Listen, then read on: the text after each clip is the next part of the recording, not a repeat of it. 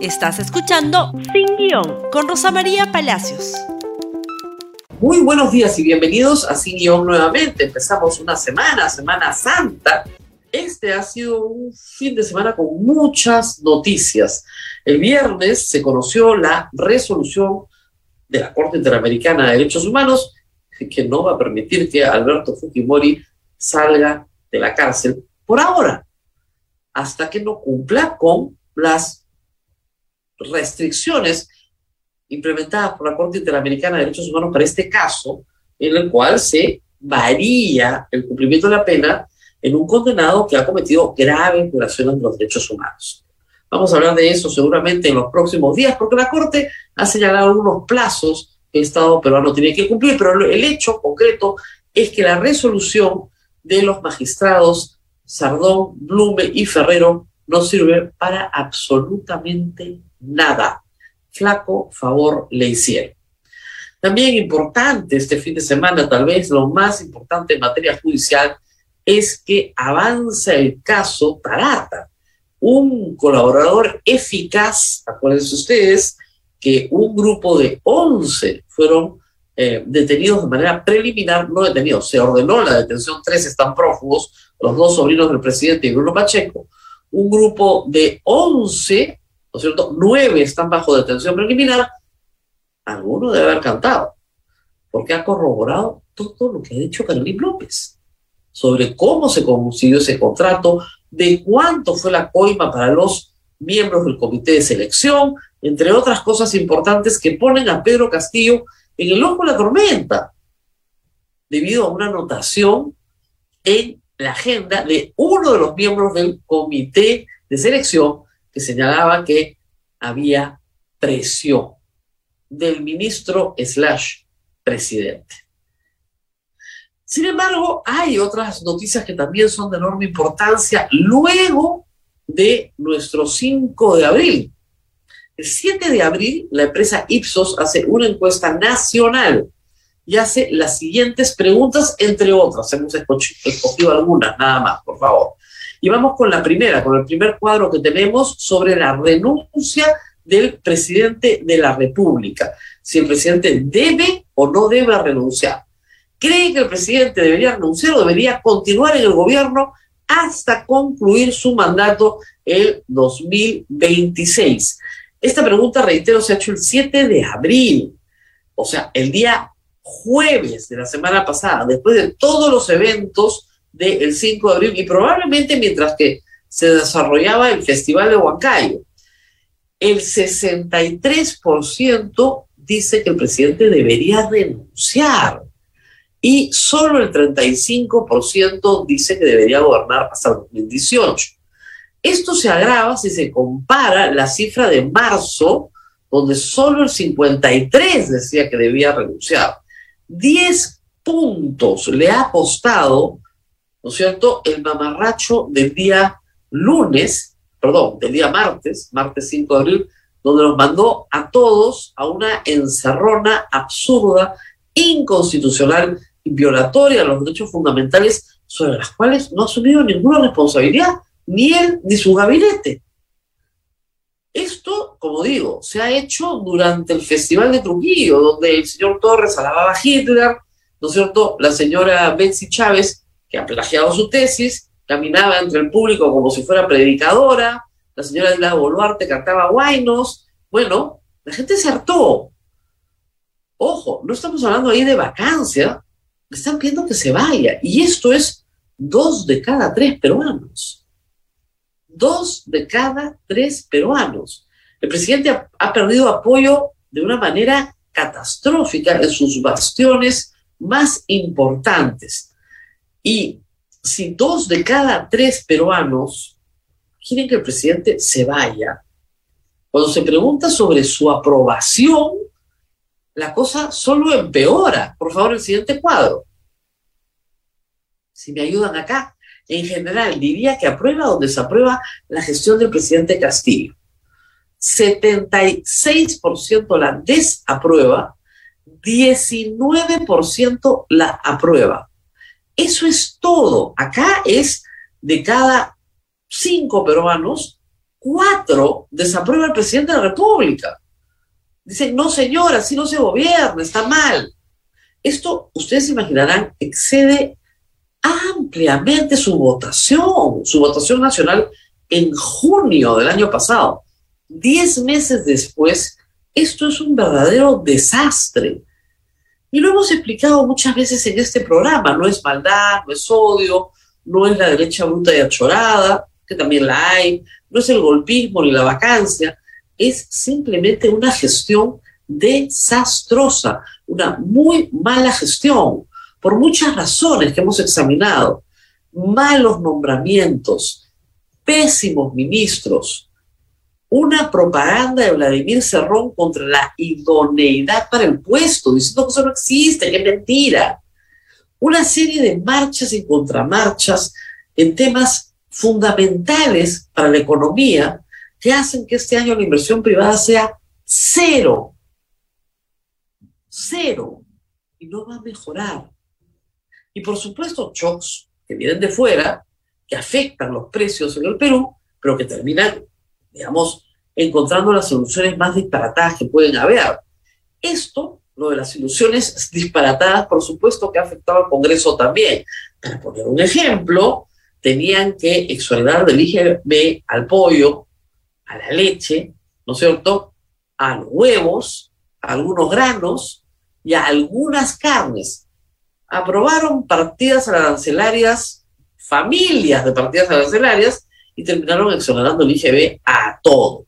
El hueco gigante, el MEF no lo puede soportar, están ahorita tratando de reparar el desaguisado mientras insultaban los unos a los otros, pero al final se arreglan y no pasa nada.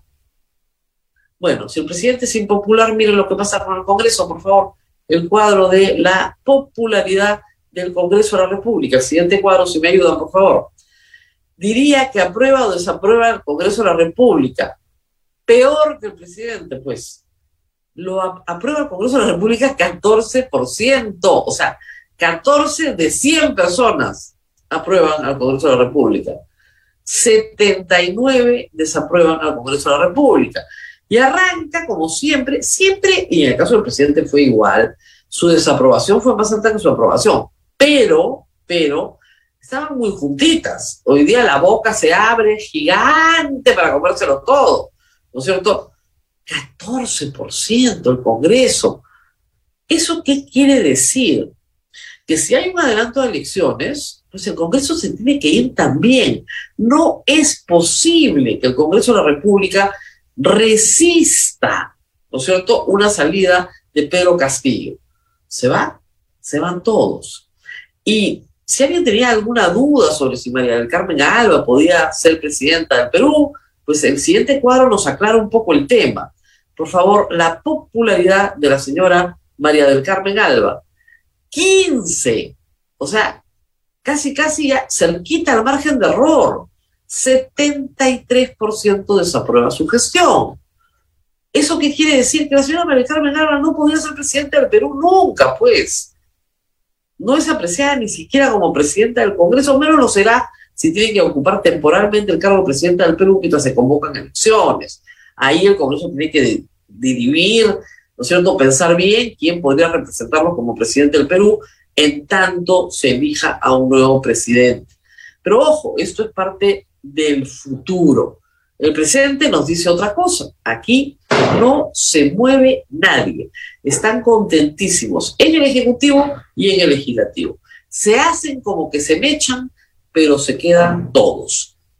Mientras la población, muy preocupada, dice, esto no puede continuar.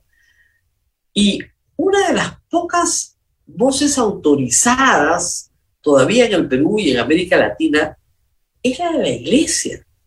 Y este fin de semana han tenido bastante que decir.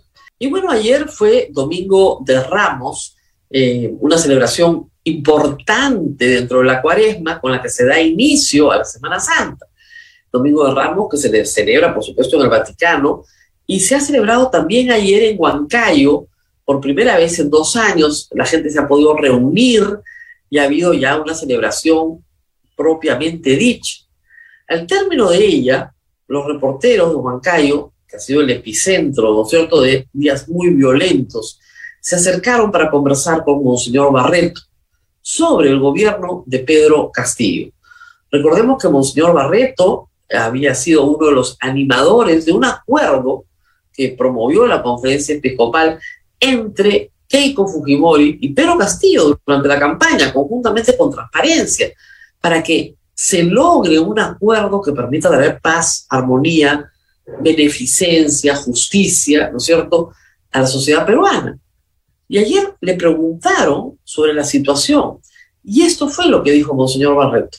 Usted tal vez se suman las voces que han pedido la renuncia del presidente Pedro Castillo.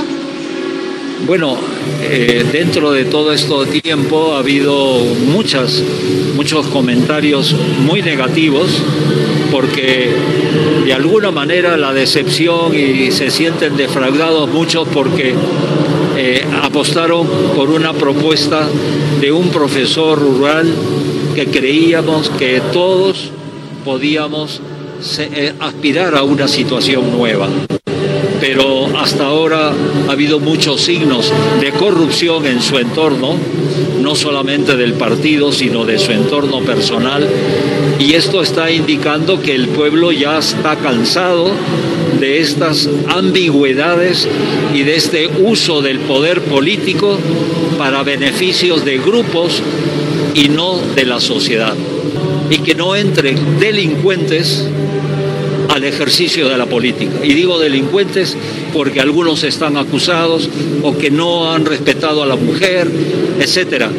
Yo creo que ha llegado el momento, y ese es el clamor de la gente, de que los políticos tienen que ser personas honestas, que busquen servir, no servirse del poder.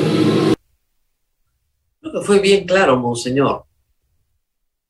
Bien claro. Y la política no se mete con el poder hoy, seguramente en la tradición antigua sí, hoy, salvo que vea que las personas comunes y corrientes, usted y yo, están sufriendo graves perturbaciones en su vida cotidiana, que no tienen empleo, que los precios suben, que no hay soluciones para los más pobres, que no hay gobierno que no hay gerencia ni microgerencia de cientos de programas sociales o de la misma educación o la salud, que son servicios básicos y fundamentales para todos los peruanos, y que al mismo tiempo hay corrupción, delincuencia, un reparto de un botín y el deseo de implementar en el Perú un gobierno totalitario, totalitario, esos gobiernos a los cuales admira el señor eh, primer ministro o que admira también Vladimir Cerrón en arengas que señalan que hay que dar batalla, la lucha está contra los medios de comunicación. Y claro, ponemos un espejo delante de él que su ego no soporta, porque le devuelve una imagen muy fea, la de un aspirante a dictador. En esa situación estamos. Y no fue solo el cardenal del Perú, Monseñor Barreto, el que dijo lo que dijo ayer desde Huancayo. No, el asunto ha escalado tanto, pero tanto, que con mucha pena y mucha vergüenza, el Papa Francisco, el domingo de Ramos, se ha ocupado de nosotros, el Papa. Escuchemos, por favor. Estoy cerca del querido pueblo del Perú que está atravesando un difícil momento de tensión social Acompaño con la oración y animo a todas las partes a encontrar lo antes posible una solución pacífica por el bien del país, especialmente de los más pobres, en el respeto de los derechos de todos y de las instituciones. Si no escucharon bien lo que dijo el Papa, también lo puso en su cuenta de Twitter. Por favor, el tweet, para que lo vean todos. Si no captaron lo que dijo, dijo esto. Expreso mi cercanía al querido pueblo de Perú que está atravesando difíciles momentos de tensión social.